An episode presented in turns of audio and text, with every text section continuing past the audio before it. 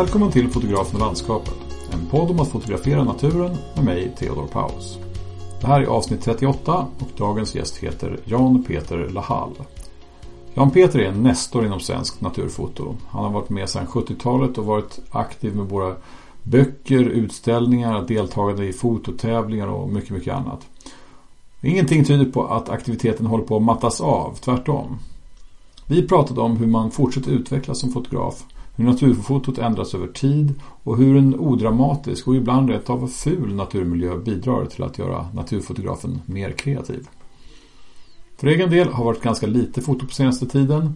Däremot har jag varit inbjuden som föreläsare på Tyresö fotoklubb, där jag dels visade lite egna bilder och berättade om min resa som fotograf, men också resonerade lite grann kring olika fotografers drivkrafter, något som är ett tema som jag tidigare också skrivit om i den brittiska tidskriften On Landscape för någon gång förra våren, tror jag det var. Fotoklubbens medlemmar hade också fått en uppgift inför mötet, nämligen att ta bilder inspirerade av någon av fotograferna i podden. Det var väldigt kul att se hur man tolkat de olika stilarna. Det var dubbelexponeringar inspirerade av Katarina Holmströms foto. Det var mörka och känslomässiga bilder som andades Eva Danielius. Polaroidbilder à la Dani Sackvalin och skogsbilder med vägar som leder in i bild i Göran Eberharts anda. Det var verkligen ett fyrverkeri av kreativitet som släpptes lös där. Som vanligt, ta gärna kontakt med mig på sociala medier och berätta vad ni tycker om podden. Jag finns på Instagram och på Facebook.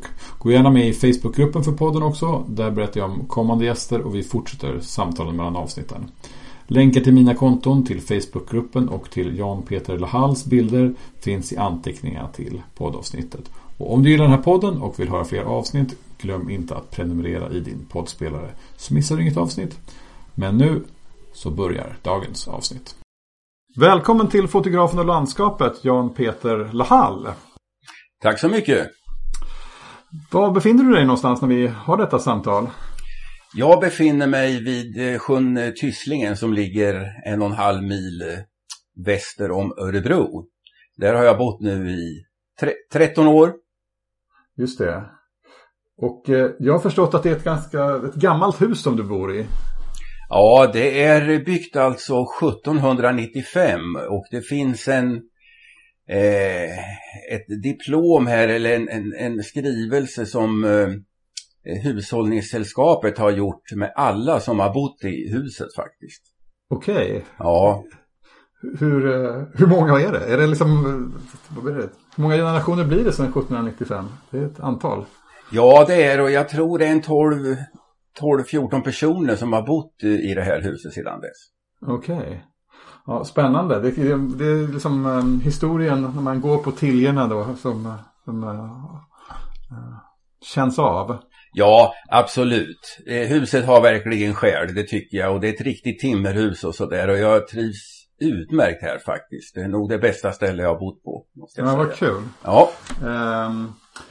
Den som vill veta hur det ser ut lite grann i dina omgivningar kan ju vända sig till senaste numret av Kameran Natura också. Där har du en text som, och inte minst bild, som ett antal bilder som är ifrån just den här sjön. Jaha. Så att det kom väldigt lämpligt. Precis dagen innan vi skulle göra den här inspelningen så dök den där upp i posten. Det var väldigt roligt. Ja, just det, ja. Ja, men det verkar ju vara en väldigt fin miljö alltså, som du bor kring. Liksom det. Ja, det är en fin miljö och det är ganska mycket fågel här runt omkring och det är ganska mycket djur och sådär som rör sig här i området. Lodjur kan man ju, en del har ju sett lodjur, men det har jag aldrig gjort i hela mitt liv faktiskt. Men de som har sett det, de har sagt att de var väldigt stora faktiskt. Okay. Och sen har det gått varg på tomten här och en gång så såg jag faktiskt en varg som gick förbi här och bara på en 20-25 meter. Right. Ja. Så att det tycker jag är lite spännande. Ja. Jag själv har med ett rådjur som går på tomten och äter upp det som de borde låta bli. Ja, som du tycker de ska låta bli. Eller hur? Det är jag som har planterat det. Ja, visst. Och de tycker, titta vad hygglig han är här som planterar mat åt oss. Ja, precis så. Ja. Du är liksom efterlängtad i podden, kan jag säga. Det är ett flertal personer som tidigare har sagt att Jan-Peter Lahall, honom måste du ha med. Så att det känns väldigt roligt att vi får tillfälle att ha det här samtalet. Och du har också varit med ett tag och fotograferat naturen. Så att det ska bli kul att höra liksom ditt, om inte minst liksom lite historiska perspektiv liksom. Och du är ju alltjämt fortsatt mycket aktiv liksom. Jag såg att du skickade in bilder till tävling för inte så länge sedan. Och liksom, du verkar ju vara en person som vägrar stanna upp. Det tycker jag känns kul. Ja, det är ju inget roligt att göra det, utan det här arbetet, det kan man ju ha precis hur länge som helst. Mm. Och jag tänker på Jan Gran då till exempel. Han har ju blivit lite till åren nu, men han har gjort det fantastiskt med sina bilder på senare år, när han fick gå i pension och sådär. Så att det kanske är en av de bästa tiderna som han har haft i sitt liv. Ja, jag har inte pratat med honom än, men han är väl en god bit över 80, är det inte så? Jo, men det är det. Jag tordes inte säga hur gammal han var, men det får vi reda på. Så vi får gräva i den frågan. Och jag ska försöka få tag på honom. Han finns på min lista för människor som jag gärna vill kontakta. Men, ja. Men nåväl. Kan vi inte börja liksom lite grann i det historiska liksom? Hur dök fotografi upp för dig? Vad började det någonstans egentligen? Ja, man kan säga att jag har varit intresserad av fåglar och natur och sådär ända sedan barnsben faktiskt. När jag gick till skolan i första klass redan och sådär, så gick jag genom skogen, och det var inte mer än ett par 100 meter.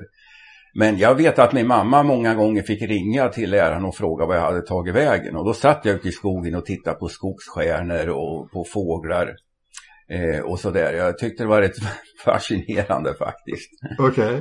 Ja, så började det, och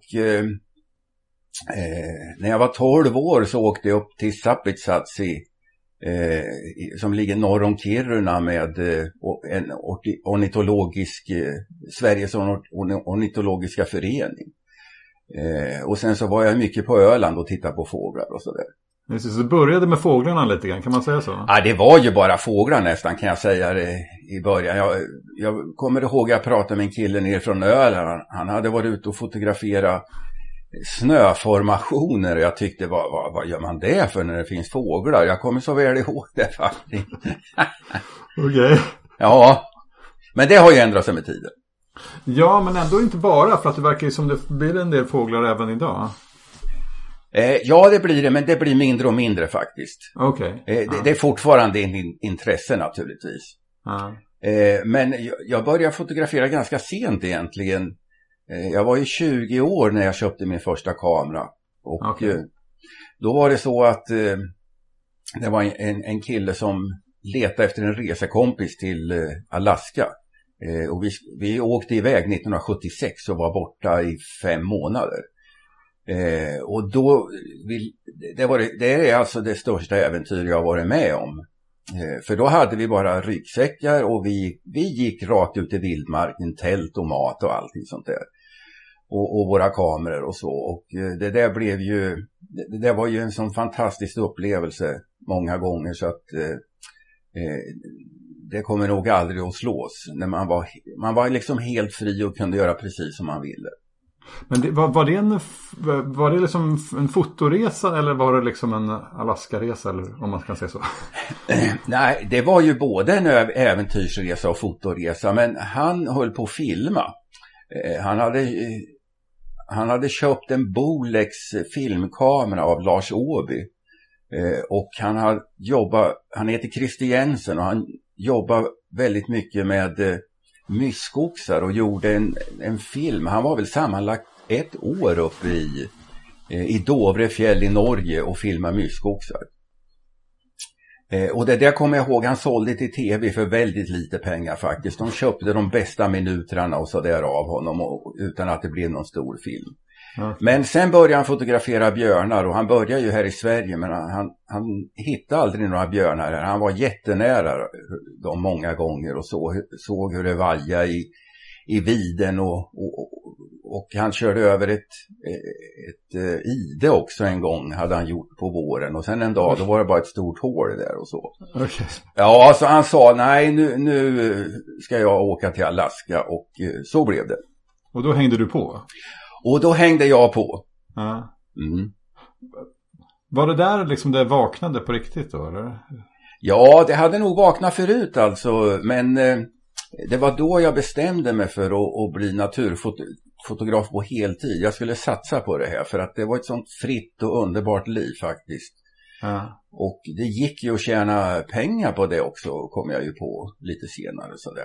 På den tiden i alla fall? Ja, på den tiden gick det lite grann och sådär. Men sen tog det ju 10 år för mig innan jag kunde leva på det. Ja, så att jag hade... företag då 1983, då kommer jag ihåg, då fick jag in 40 000, och 84 60 000, och sen 1985 då var det nästan 200 000, och då tog jag steget och gick över på det på heltid. Det finns, på din Facebook-sida så har du ju en bild på dig själv som jag tror kommer från den där resan. Med en härlig tidstypisk 70-tals frisyr också. och där står och håller en jättestor fisk. Ja, men precis. Jag har faktiskt en bild också när jag sitter med älghord som är så stort så att det är inte klokt alltså. Okay. Jag får lägga ut den någon annan gång. Ja, det får du göra. Ja. Om vi bara ska hålla oss kvar en liten stund vid den där resan. Var det något särskilt ögonblick där som du känner att nu, det här måste jag göra, hålla på med för, som ett liv liksom, eller som ett yrkesliv i alla fall? Jag hade ju hållit på att skåda fågel så länge, så jag hade ju varit väldigt mycket ute i naturen och sådär. Och vi låg över i Kilsbergen, och det var lite sånt här vildmarksliv lite då och då. Så att jag var van med den delen och tyckte väldigt mycket om den delen. Och sen är det massor med upplevelser som man har med olika djur. Och alltså vi bodde ju tillsammans med björnar, kan man nästan säga. Och, det är ju ett oförglömligt minne. Just det. Precis. Men det var liksom... Det låter på dig som att det var liksom livsstilen som lockade lite grann. Ja. Det kan man säga. Och den har ju inte förändrats. Okej. Okay. Den är likadant fortfarande. Alltså, nu har jag köpt en folkvagnsbuss, en husbil som jag bor i. Det är inte så ofta man tältar och sådär. Man blir lite bekväm med åren kanske. Ja, när du är ute på expedition. Ja, precis. Ja. Men berätta lite grann om hur det är idag då. Hur ser din... Hur ser ditt fotografiska liv ut idag? Ja, det är nog ungefär som förut. Fast idag, det som skiljer sig idag är att det kostar väldigt mycket att vara ute och resa. Och förr då fick man ju tillbaka pengarna under bildbyråns tid och sådär, när det var analogt. Men idag så får man inte det, så att resorna utomlands är ju betydligt färre nu. Ja. Det blir ju lite resor till England och Storbritannien och så där ibland, eftersom jag är ihop med en tjej från England. Då. Ah, ja. Mm. Men annars så är det väldigt mycket lokalt tycker jag, och mera i länet som jag har börjat arbeta mer med. Just det. Mm. Men det här är liksom ett yrkesliv fortfarande för dig?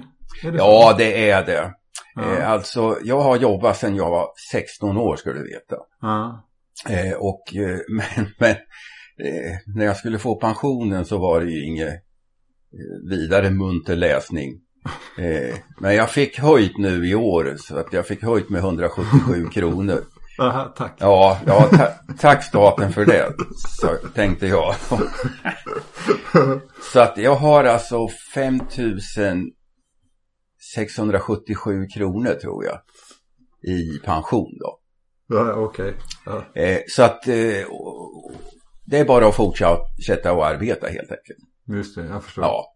Ja. Men jag tänker lite grann för att om vi bara berör det helt kort liksom, förutsättningarna för att jobba som naturfotograf har ju förändrats ganska mycket, som du var inne på själv, när det fanns en bildbyråmarknad och sådär. Liksom, vad är dina kunder idag liksom? Ja, mina kunder, jag gör ju fortfarande en kalender och det var ju 26:e året nu, 2020, som jag gett ut den. Ja, den ska vi också prata om. Ja, den har ju fortfarande kunder och sådär som gör att det bär sig. Ja. Men sen håller jag ju på med lite bokproduktioner och sådär, och ibland har jag någon workshop eller någon fotokurs och sådär. Så. Just det. Ja. Du har gjort massa spännande böcker. Jag har tyvärr inte fått liksom möjlighet att titta på dem så mycket som jag skulle vilja, men de har väldigt spännande titlar. Inte minst den här Så skimrande och så en om morötter också. Ja, precis, ja.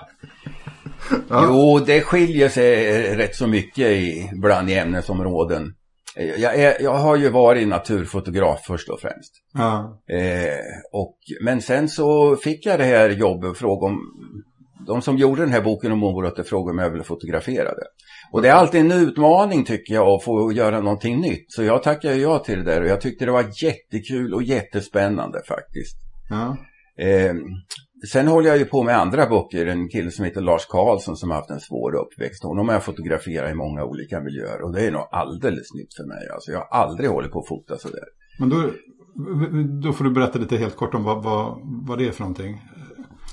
Är det ett porträtt av en människa då? Så, eller? Ja, men precis. Ja. Hans pappa var alkoholist och han hade en ganska svår uppväxt. Han hade problem i skolan. Och han var inte alls tillfreds med livet då faktiskt. Och han blev också satt i fosterhem och sådär. Okej. Ja, det... Men det är mer en bok om hans liv då, som du illustrerar med foto. Ja, men precis. Ja. Det är det. Och det har varit något alldeles speciellt liksom.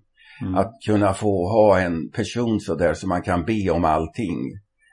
Som modell liksom, och i olika miljöer och sådär. Det har varit otroligt bra för mig som fotograf att prova det där. Ja.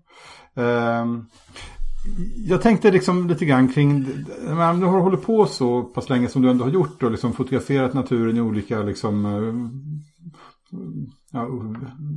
vinklar och stämningar och på olika sätt liksom sådär. Och vad skulle du säga är liksom det som framförallt lockar för dig? Vad är det som gör att du tycker att det här är spännande? Ja, dels är det själva livet med att vara ute i naturen då. Och resa och gå upp tidigt på morgnarna och gå ut i områden och leta motiv. Och man hamnar ju i en bubbla där liksom, att man är helt koncentrerad på det man håller på med. Och man letar ju ständigt motiv. Man hinner ju inte ta färdigt ett motiv först, man letar efter nästa. Det är ju dels för att bygga upp ett bildarkiv som man kan nytta av till böcker och produktioner och bildspel och sådär naturligtvis. Men på den tiden var det ju också att man skickade till bildbyråer. Och då fick man vara ganska produktiv alltså för att kunna få några pengar från bildbyråerna. Just det. Mm. Idag så liksom, om man tänker, jag vet inte om det går att dela upp det på riktigt det sättet, men en del av arbetet är ju liksom jobbet, och en del kanske är liksom det som är mer för din egen skull.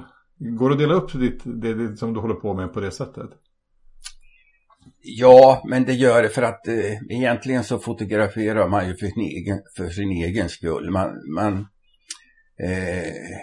Man vill ju vara nöjd med det man producerar, som vilken konstnär som helst. Ja. Det är ju nummer ett. Sen är det inte alltid alla som håller med om det. Så kan det ju vara. Ja, det kan det vara. Men det spelar ingen roll. Du måste gå efter din egen uppfattning och din egen stil och sådär. Det tror jag är superviktigt, så man inte fotograferar åt för någon annan så att säga. Men det som, har du känt att du har liksom hittat din stil efter den här, alla dessa år? Ja, absolut. Och jag tycker alltid, jag har inte tittat så där mycket på andra fotografer. Det är klart att man har, det gör man ju alltid i bokproduktioner och allt vad alla duktiga fotografer håller på med. Mm. Men jag har inte påverkat speciellt mycket av det här, måste jag säga. Okay. För att du är ändå ensam när du kommer ut i naturen och står där med ditt motiv och sådär. Och, så att, och försöker göra likadant som alla andra, det har aldrig varit min stil. Nej. Men när du står där liksom, och kommit ut någonstans liksom, och vad är det viktigaste då? Ja, det viktigaste är ju att hitta de bra motiv. Ja. Man vill gärna vara nöjd, för man lägger ju ner extremt mycket tid på fotograferandet och då vill man ju vara nöjd. Men sen är ju vädret inte med en jämt och sådär. Men jag försöker att inte gå upp de morgnarna som det inte är bra. Så jag försöker hitta en morgon där det finns potential. Det är lättare att få bra bilder. Ja. Jo, så är det ju absolut. Jag tänker liksom... vad är det viktigaste för att det ska bli ett sånt här bra motiv som du säger? Vad är det liksom du försöker fånga? Ja, men det som jag sa, det är tidiga morgnar med lite dimma och sådär, och även kvällsljus. Sen kan ju de här dagarna med blå himmel och solsken, de kan man lika gärna hoppa över. Då kan man vara i trädgården och jobba istället. Ja, jo, precis. Jag står här i valet, jag ska ut idag faktiskt. Ja. Precis efter att vi är klara här. Och imorgon vet jag att det ska vara helt blått, så att då struntar jag i det. Så jag tänker likadant som du där. Ja, det är mer, men morgon kan vara fin, så att den ska du tänka på. Ja, jag får göra det också. Ja. Men för du har ju fotograferat väldigt många olika typer av grejer. Liksom. Så det är ju både kust och det är liksom skog och det är en del djur och det är liksom det är alla möjliga olika typer av motiv. Liksom. Har du några favoriter liksom, som betyder mer för dig än andra? Nej, jag tar det ofta som det kommer faktiskt. Kommer det något djur så fotograferar jag det, och är landskapet fantastiskt så fotograferar jag det. Så att, jag låser aldrig upp mig på någonting, utan allt får komma till en, så att säga. Ja, just det. Och hur ser den processen ut för dig? Liksom när det, jag menar, om man tar det liksom från det att du liksom går ut genom dörren. Hur är liksom en typisk fotosession för dig? Ja, det kan ju vara beroende på om man är ute och reser och sådär. Då åker man ju gärna till områden som är fina, som är naturreservat eller nationalparker eller så. Och då parkerar man ju bussen där och sen ligger man över där och ställer klockan och sen går man upp på morgon. Och när man är ute och reser då får man ta det ljuset som är, och sen är det bara hoppas att det blir bra. Men när man är hemma och sådär, då kan man ju titta, ja, nu blir det dimma imorgon, då åker jag ut. Mm. Och blir det inte bra förutsättningar, då stannar jag hemma. Just det. Men när man är ute och reser, då får man ta det som det kommer. Och sen så går man då, man tar stativet, slänger det över axeln och sen så går man ut bara i naturen och letar efter saker. Och du kan ju hitta väldigt speciella saker som man inte... Man måste ju gå och vandra och leta och motiv och sådär. För att det är ju inte som när man målar. Då kan du ju ändra på saker och ting och sådär. Men fotografering, det är så definitivt. Just det. Och jag hittade till exempel en frostig säl. Mm-hmm. Nere i... På Skånekusten, det var någonting som jag aldrig hade sett förut. Och den var ju vacker som bild, även om den var död, så att säga. Ja, det var en död säl som hade liksom var helt fryst då. Liksom, ja, men precis. Och den hade flyttat upp på landen, låg bland massa stenblock och den syntes knappast. Men jag blir ofta glad åt saker och ting som jag hittar som jag inte har fotograferat förut. För har man hållit på att fotografera i så många år som jag har gjort, då tycker man nästan att man har tagit det mesta, och det blir bara nya bilder på samma motiv som man har tagit förut. Det blir svårare och svårare att hitta nya motiv som man inte har ställts inför förut. Ja, jag tänkte just fråga. Jo, absolut. Det kan jag verkligen relatera. Eller, jag tycker det är svårt redan för mig som har hållit på bara några år. Men, ja. Men jag tänkte just fråga dig det. Liksom, så här, hur gör du för att liksom, fortsätta förnya dig? Ja, det finns inget direkt svar på det faktiskt. Jag tror man utvecklas under åren. Men just naturfotograferingen, den tycker jag inte jag har förändrat så mycket. Men jag blir väldigt glad och sådär och nöjd när jag hittar någonting, en ny lösning på en bild till exempel. Eller nya motiv som jag aldrig har tänkt på förut. Och det är så att när man är ute och går så går man ofta... Ja, hon som jag är ihop med, hon säger att jag går 1 kilometer i timmen, och det är ibland väldigt fort faktiskt. Det är alldeles för fort, och då har man inte hittat någonting egentligen. Så du rör dig långsamt genom terrängen? Ja, det gör man, och är man ute och åker bil till exempel, då tittar man mest efter de stora landskapen och djur och sådär och fåglar. Och missar närbilderna och det intima landskapet på ett annat sätt. Men om jag tar båten ut på Tyslingesjön till exempel och sätter mig i en vassrugge och sådär, då det är en helt annan form av fotografering, och det kommer nya motiv till en som man aldrig skulle se om man ute och åker bil eller vandrar också för den delen. Du, jag tänkte faktiskt läsa upp ett litet stycke ifrån den här Kameran Natura-texten som jag särskilt fastnade för, som kanske relaterar lite grann till det du sa. Så skriver du så här att när man jobbar i ett så begränsat område blir man också mer kreativ. Motiven uppstår när man minst anar. Bara genom att sitta i båten och skruva på skärpan uppstår motiv som man inte kan se med blotta ögat. Så har många av mina bilder kommit till. Jag tror det beror på att man sitter stilla och blir del av miljön. Kan du inte utveckla det där lite grann? Ja, men det stämmer, för att då sitter man på en plats och då blir man en del av miljön runt omkring. Och ibland så kanske man har varit lite stressad innan man åker ut och så vidare, men när man väl sitter där en halvtimme, en timma, då börjar man lugna ner sig och man börjar titta runt omkring sig på ett annat sätt. Och då kan du hitta motiv som du inte har tänkt. Du börjar skruva på i vassen till exempel. Det kommer fram olika mönster, reflexer och sånt som man inte kan se med blotta ögat. Just det. Och det är jättekreativt.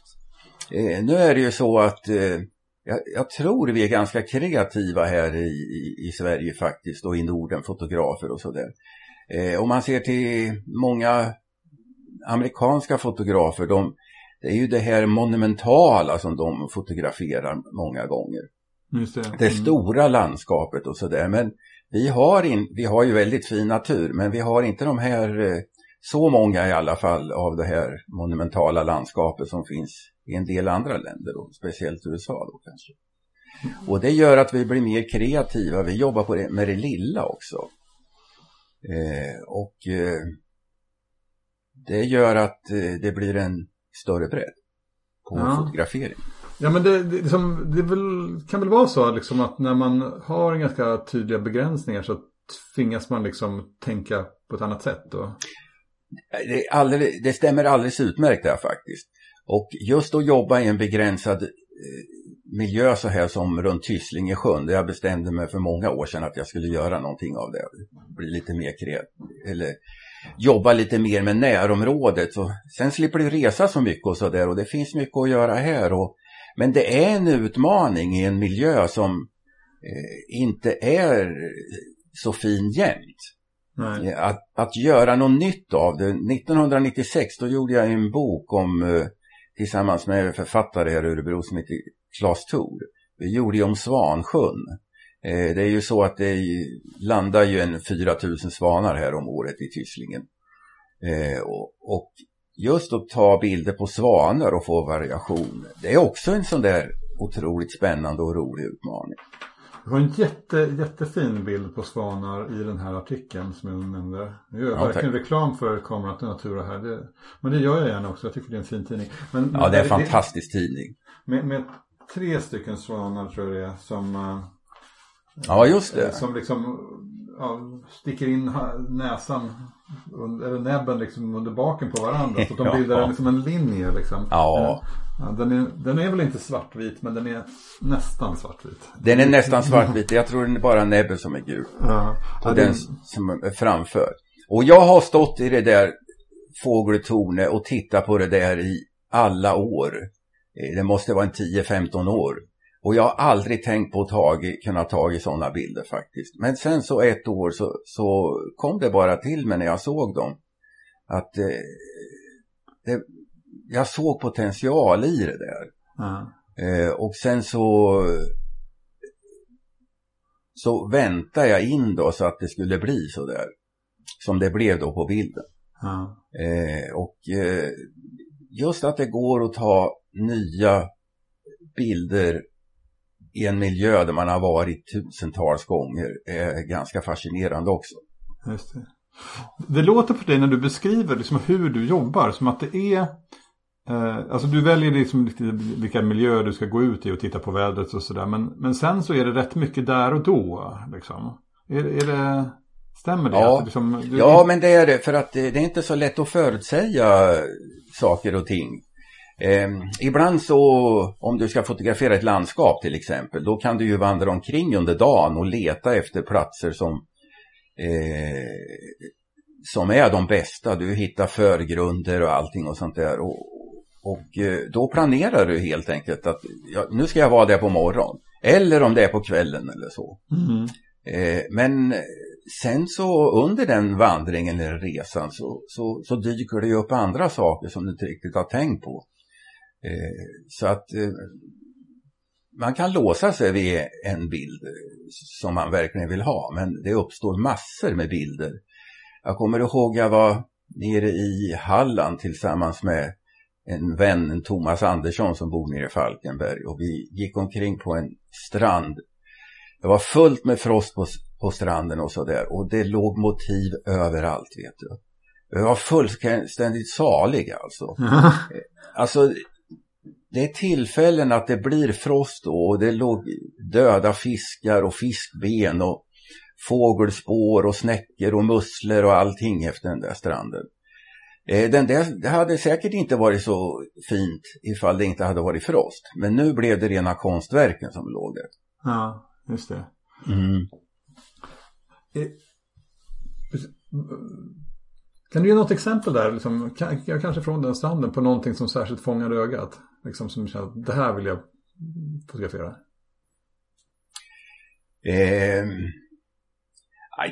Det kommer till en, vet du, när man är ute och går. Man måste ut helt enkelt, man måste vandra, och du kan gå en kilometer på 4 timmar. Om du har gått så lite tid på 4 timmar, då har det varit en himla bra fotomorgon, för att då har du hittat många motiv. Och det är ett väldigt, väldigt letande att vara fotograf faktiskt. Ja. Jobbar du med din egen besvikelse i sådana fall också? Det låter ju som du ofta tycker att det går bra. Ja, tack för det. Nej, men det gör jag ju också. Alltså, det är ju omöjligt att inte göra det. Du har ju ganska stora krav på dig själv och vad du vill att du ska kunna uppnå. Men ibland så har jag kommit hem, vet du, och jag tänker, hur fasen har jag tänkt här alltså? Det är ju så klantigt att jag kan göra på det här viset, och jag rannsakar mig själv att så här ska aldrig hända igen. Men det gör det i alla fall. Vad kan det vara för saker som du känner att du borde ha gjort annorlunda då? Jo, men det är kanske en komposition och sådär va? När jag kommer hem så ser jag att jag har klippt en sten som jag inte riktigt hade tänkt på. Jag ville ju ha med kanske den runda stenen där. Eller att det sticker in något vasstrå eller någonting som jag inte riktigt har tänkt på. För man har varit så uppskruvad i tempot och sett så mycket, så stor potential av väldigt många motiv på ett område. Så att nu sist när jag var ute här nu juldagen och fotograferade till exempel, då var jag i ett gruvområde som jag har tänkt åka dit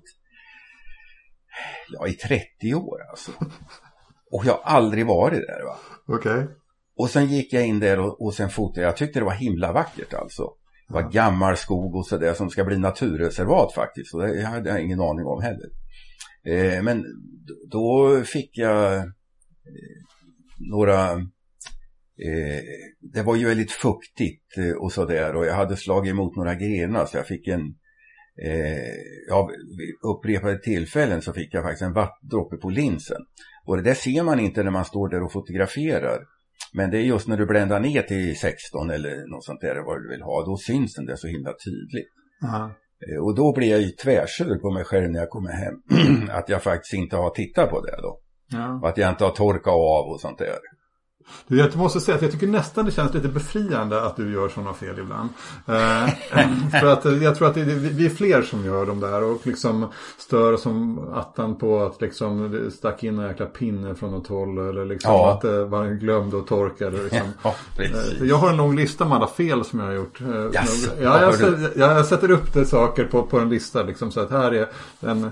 Det kan ju bara vara så här, man glömmer liksom ta med liksom batteriet i kameran eller liksom men precis. Fotografera allt i JPEG istället för RAW eller någonting.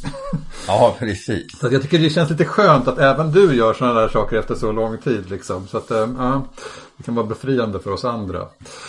Ja, och det gör alla, kan jag säga det. Ja. De som inte säger det, de ljuger. Men du var mer inne på, när vi ändå är inne på det här med liksom när du kommer hem då. Hur mycket liksom efterbearbetning är det i dina bilder? Ja, det är ju faktiskt så. Det är ju som negativet var förut. När det fanns film så är ju det digitala en råfil. Och den måste bearbetas. Den blir ju aldrig riktigt som man vill att det ska bli. Filmen, den blev ju som den blev, så att säga. Det hade det ju ingen var. Men när det gäller diabilder och sådär, det svartvita, det har ju alltid bearbetats, och negativ färgfilm. Så att jag ställer varenda bild alltså. Alltså jag väljer ju ut bilder. Har jag tagit 100 bilder så kanske jag väljer ut 25 eller sådär, som jag gör i ordning, skriver in alla sökord och allting. Och sen så arkiverade. Nej, jag tänkte mer liksom så här, hur mycket... Det finns ju... Vissa jobbar ju väldigt mycket med liksom efterbehandlingen av bilderna, medan det för andra är liksom lite mer att man... Ja, jag förstår hur du menar. Hur jobbar du? Jag försöker ju ofta eftersträva så som det såg ut. Den digitala filen räcker oftast inte till för att återge, det är för stora kontraster, så de får du jämna ut. Men jag har en regel, även om det inte efterföljs jämt, för ibland så ballar man ur lite och går lite för långt och sådär, men den ska klara, om man skickar in bilder till exempel Wildlife Photographer of the Year, de begär ju in råfilerna sen. Och då har jag som en tumregel att de ska alltid klara sig igenom. Jaha, så du har liksom deras regelverk lite grann som ditt? Ja, och då är man alltid fri också från om andra undrar och sådär. För att det är många som har sagt och sådär att det där har du ju manipulerat eller någonting sådär. Och då kan jag vara himla glad och känna att det har jag faktiskt inte. För du skickade in bilder till... Det här är en tävling, en brittisk tävling, visst är det så? Ja, men precis. Och du har skickat in bilder där tidigare, men jag såg att du hade skickat in även till... Var det förra året då, eller? Ja, precis.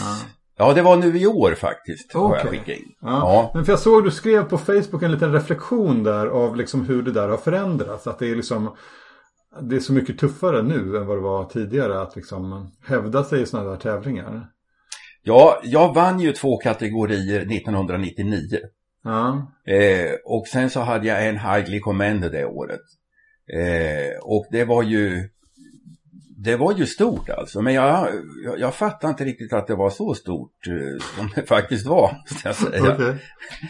Och sen efter det så skickade jag inte in på många år faktiskt. Men sen så har jag börjat skicka in nu de senaste åren och sånt där. Men då har jag inte vunnit någonting. Mm. Det har gått lite bilder till final och så där brukar jag alltid göra. Men därifrån till att vinna nog är ganska stort. Nej, men det har ju exploderat naturintresset. Och naturfotografering i och med det digitala intåget. Ja. Det kostar ju lika mycket att köpa in utrustning och sådär, och du ska ju också köpa datorer och program och allting och sånt där, men själva fotograferingen med det digitala, det kostar ju ingenting när du har köpt det. Nej. Vi betalar ju tusentals kronor för film under den tiden, och då, det var inte så många som hade råd med det, och då var det mycket svårare att exponera och sådär. Nu är ju kamerorna fantastiska och sådär. Så att det blir ju att väldigt många, de flesta har ju det som hobby idag faktiskt. Mm. Och det kan vara de som har det ganska välställt och sådär, som rörmoklar och sådär. Som tjänar bra med pengar. Mm. Så att det är så många mer som är ute och fotograferar idag än vad det var under tiden när det var film. Du som har liksom lite möjlighet att överblicka historien här, liksom, så här, hur tycker du att liksom själva fotot har förändrats? Ja, det är ju så att du kan ju skicka upp ISO-talet till hur mycket som helst idag, så du kan ju fotografera i väldigt mörka miljöer och sådär och ändå få det bra, och sen så kan du ju få extremt snabba tider också, så kan frysa rörelser, och sen är det ju också, den tar ju massor med bilder per sekund också. Du kan ju plocka ut det här perfekta när en fågel landar på en gren till exempel, när den har vingarna perfekt och sådär. Mm. Du kan ju spruta iväg bilder och det kostar ingenting. Nej. Det är ju en stor förändring, och det har ju burit fram fågelfotograferingen speciellt väldigt mycket. Just det, så är det såklart. Ja.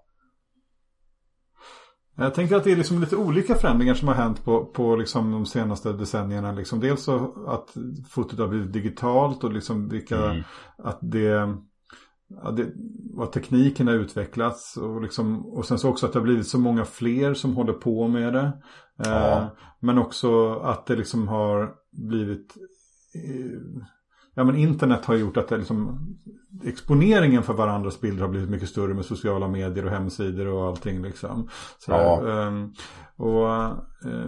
Det är väl alltid svårt att tänka sig hur det skulle blivit om det där inte hade funnits. Men på något sätt så bör det väl ha påverkat hur vi fotograferar idag, och liksom vad fotot kanske betyder för både den som fotograferar och den som tittar på bilderna.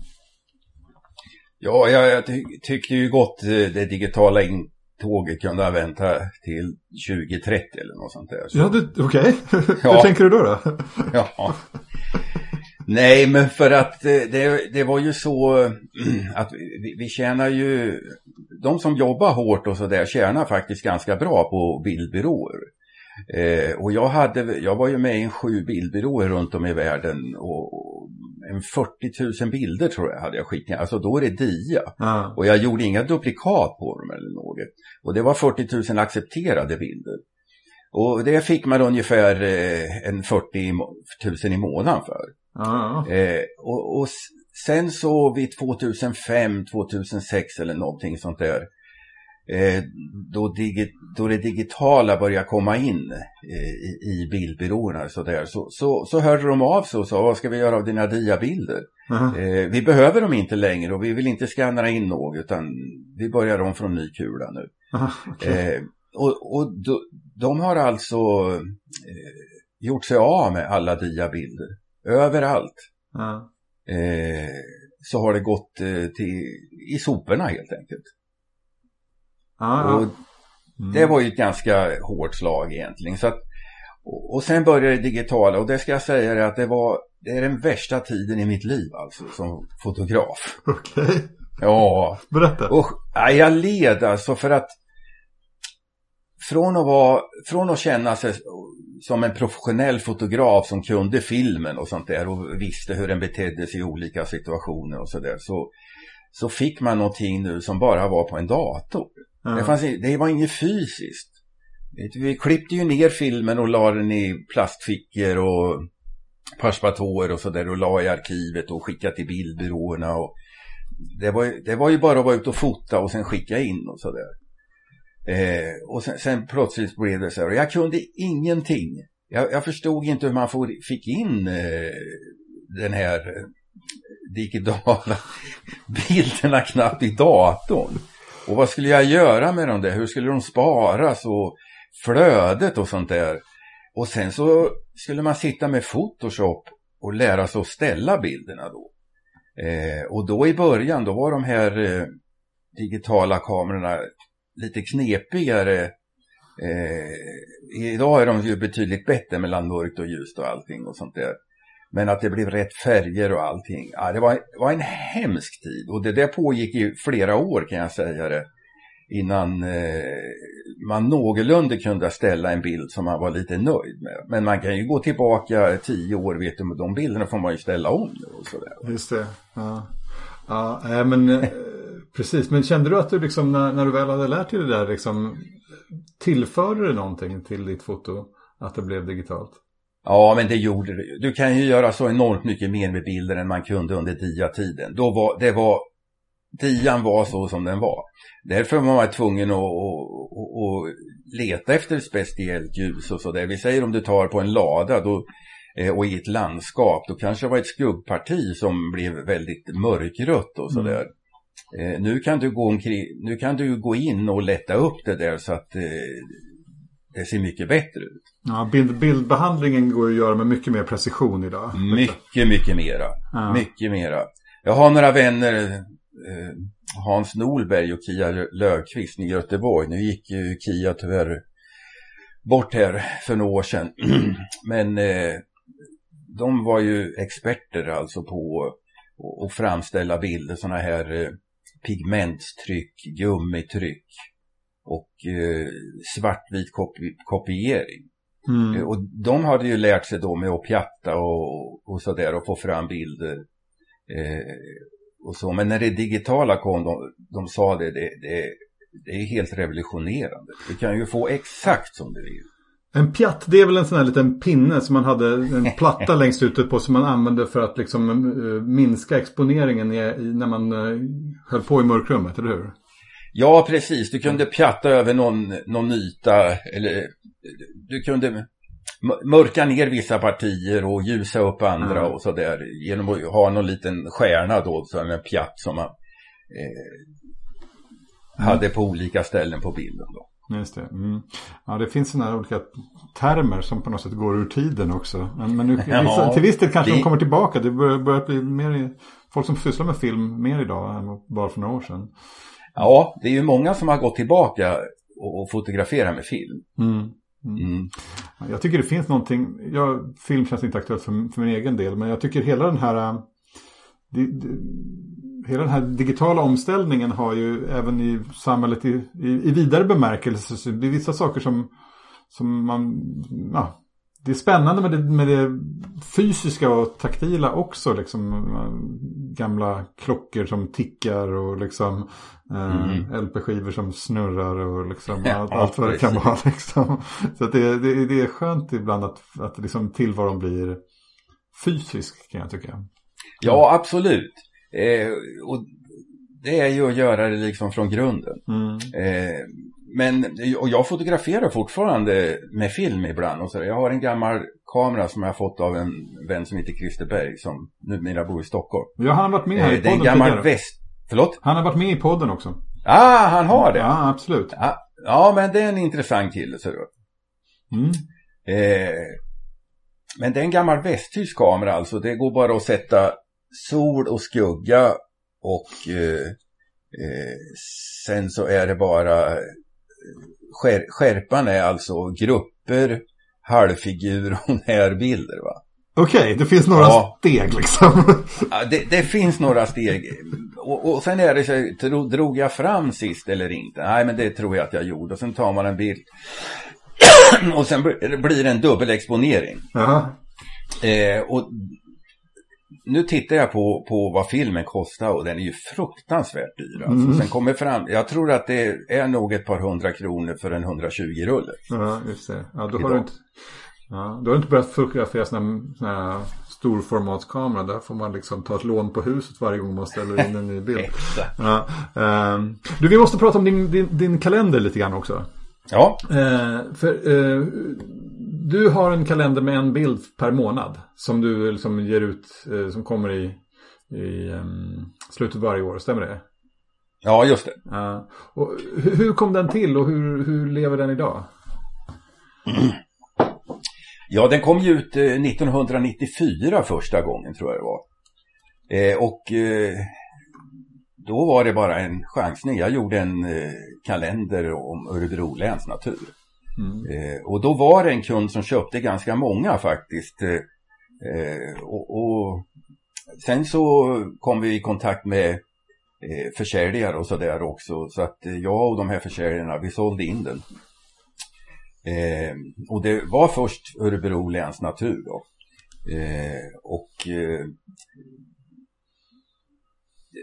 Jag har också en del av den inkomsten då under många år gick till någonting som Naturskyddsföreningen i Örebro län. Mm. Och en avdelning som heter Hopajola, de köper in natur och sånt där och är otroligt viktiga för Örebro län. Och jag tror det är 282 naturreservat i Örebro län, och de har bidragit mycket till dem. Okay. Och då skänkte vi 20 000 om året i många år. Jag tror vi skänkte faktiskt 200 000 ungefär. Mm. Alltså man. Men den här jag fortsatte ju ut den här almanackan, och sen så blev det ju bilder från Sverige. En Sverige-almanacka, och sen blev det bilder från hela världen. Och nu är det tillbaka till bara svenska bilder igen. Just det. Uh-huh. Och vi var uppe som mest i 12 000 almanacker någon gång under 20-talet. Okej. Okay. Ja, 2000-talet. Ja. Har folk almanacker förut fortfarande? Jag tycker att det... Ja, de hade ju det då. Då var det ju en jättegrej, vet du. Ja. Men sen så har folk almanacker, frågar. Ja, de har det. De tycker ändå om att ha någonting på väggen. Ja. Det är nog fysiskt. Just det. Annars så har de ju sina mobiler och allting och sånt där de får reda på. Men det är något speciellt. Och sen är det en bra gåva också, ge bort till kunder. De trycker sin logga där under och sådär. Det är en ganska billig marknadsföring för att... Alltså företagsmarknaden liksom. Mm. Ja, men precis. Mm. Jag vet att kalendrar är stort i Tyskland. Alltså att och där gör de jättestora kalendrar, så att när varje... Alltså liksom varje bild är liksom som en A3 liksom. Ja. Och jag vet att den här YouTube-killen Thomas Heaton, han är väl engelsman. Han har ju någon sån här kalender som det är liksom hans stora inkomstkälla. Liksom. Han tjänar en fruktansvärd massa pengar på sin kalender. Så att det verkar ju som att det finns en... Men hur har det där liksom, tar du bara de bilderna som har blivit liksom, eller jobbar du systematiskt mot den här kalendern liksom, eller? Nej, det gör jag inte, utan jag någon gång under sommarhalvåret så plockar jag ut bilder till nästa års almanacka, och då tar jag bara bilder från arkivet. Vad jag ser till är att jag inte har haft den här bilden i almanacka förut. Ja, det låter väldigt bra. Ja, jag tycker inte det. Men å andra sidan, om jag glömmer det så har säkert kunden glömt det också. Ja, okej. Ja. Men då måste du vara ute ändå varje månad så att du liksom åtminstone någon bild från föregående års månad då. Ja, absolut. Oh ja. Du har inte fuskat någon gång? Fuskat med? Men att liksom, du var inte ute i november så fick ta förra års novemberbilder. Nej, så har det aldrig varit. Ja, skönt. Det känns bra. Ja, men däremot så kan det ju vara... Det behöver ju inte vara att man har tagit bilden en juli månad till exempel. Mm. Det kan ju vara juni eller augusti eller något sånt där. Så att, okay. Bara det följer ganska noga. Man kan ju fotografera i december. Då sätter man den kanske i januari eller februari för en vinterbild. Och så där. Så att, det följer ju inte så strikt. Du, har du några spännande planer framåt? Ja, det har jag faktiskt. Men jag har tänkt att slutföra vissa projekt här nu för att det går inte bara att vara ute och fotografera. Man måste göra något med det materialet också. Mm. Så att nu har jag ställt alla bilder med en bok om Ukraina. Det är mera streetfotograferingen och där och lite natur också så där då. Och layouta den och sådär så att, och den söker vi pengar nu med från den ukrainska staten och hoppas kunna få så vi kan trycka den här boken så den kommer i höst då. Jaha, alltså... Ja, och sen när jag började med Great Britain eftersom jag träffade träffade Jenny då i Skottland 2008 så jag reste runt väldigt mycket i USA eller i Storbritannien med henne, Nordirland, Wales, England och Skottland och så. Det håller jag på med. Då har jag faktiskt börjat ta fram nu och layouta klart en bok om våra resor runt om i England och så där och det är en poet som heter Fiona Simpson som jag lärde känna för många år sedan. Vi bodde hos henne under 3 veckor för ett par år sedan och så. Och hon skriver då det, hon är poet. Hon har också gjort en bok om Mary Shelley som är boken Frankenstein. Okay. Och det har blivit en lysande succé. Alltså hon har blivit jättekänd på det där. Men... Ja visst alltså, hon har varit känd förut och är fantastiskt duktig och ödmjuk och trevlig och intelligent. Det är så himla roligt med sådana där människor. Mm. Så hon skriver dikter till den här boken och sen ska vi ge den till ett förlag. Så att det är egentligen det jag koncentrerar mig. Sen är det massor med andra böcker som jag håller på med. Men nu ska jag ta en sak i taget och nu ska jag slutföra det jag tänkt. För att jag har gått i någon halvdvala och inte riktigt tagit tag i saker och ting känner jag under en längre period. Men nu har du ett material som du kan jobba med då? Ja, nu har jag ett material som jag kan jobba med. Mm. Det tycker jag och jag prioriterar fotografering i alla år så jag har förskräckligt mycket bilder. Hur ofta är du ute? Ja, nu är det inte lika mycket kan jag säga, men under tiden då man var fotograf så att säga och tjäna pengar då var man ju ute minst 10 dagar i månaden. Mm. Mm. Och då fotograferar man hårt och sen så tog det ju väldigt lång tid att ta hand om materialet också vet du. Mm. Man skulle skriva in det och sådär så att men det är olika, är man ute på en resa då fotograferar man ju igen. Mm.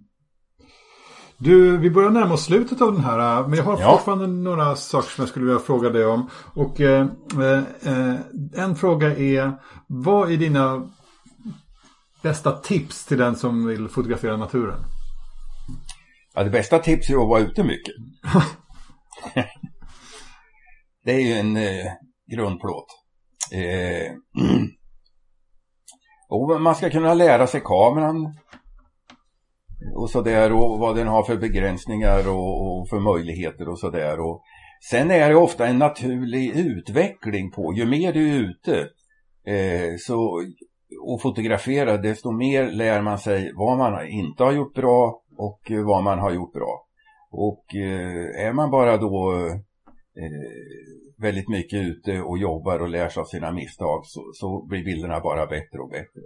Mm. Och är det som man vill komma lite snabbare fram så ska man kan man säkert gå en kurs i naturfoto. Det kan mycket väl löna sig och lära sig av redan etablerade fotografer.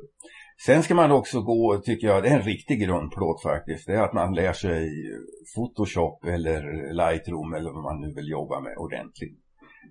Så man inte behöver göra om det arbetet senare. Just det. Mm. Ja, bra. Kloka råd. Och avslutningsvis, har du några tips på andra fotografer som du tycker bör vara med i den här podden framöver? Ja, jag tycker att Tore Hagman ska vara med. Det tycker jag också. Ja. Jag har försökt få tag på honom också. Ibland så lyckas jag liksom inte få tag på de människorna som ska vara med. Men honom har jag sökt. Så att om man hör det här, hör av dig, Tore. Ja, men precis. Och sen Jan Töve också. Mm. Är ju också en intressant. Sen har jag en fotokurs med en kille som heter Peter Engman. Mm. Och han har ju fotograferat mycket bränder och så det här i Västmanland. Och han har mycket intressant att berätta också faktiskt. Sen finns det ju massor. Mm. Du får gå igenom dem. Ja, absolut. Ja, det här kommer att fortsätta till 2070 om du... Ja, jag vågar inte riktigt utlova det, men jag fortsätter vidare att liksom leta fram. Det gör du jättebra tycker jag. Mm. Ja, nej men ja, men tack för dina tips och för att du delade med dig av dina tankar om ditt eget foto och naturfoto i allmänhet. Det var jätteroligt. Tack för att jag fick vara med.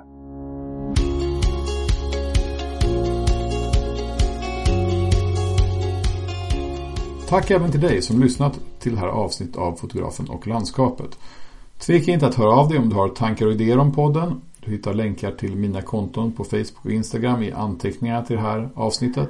Där hittar du också länkar till Facebookgruppen för podden, länkar till Jan-Peter Lahalls bilder och länkar till de fotografer som han tipsade om i slutet av avsnittet.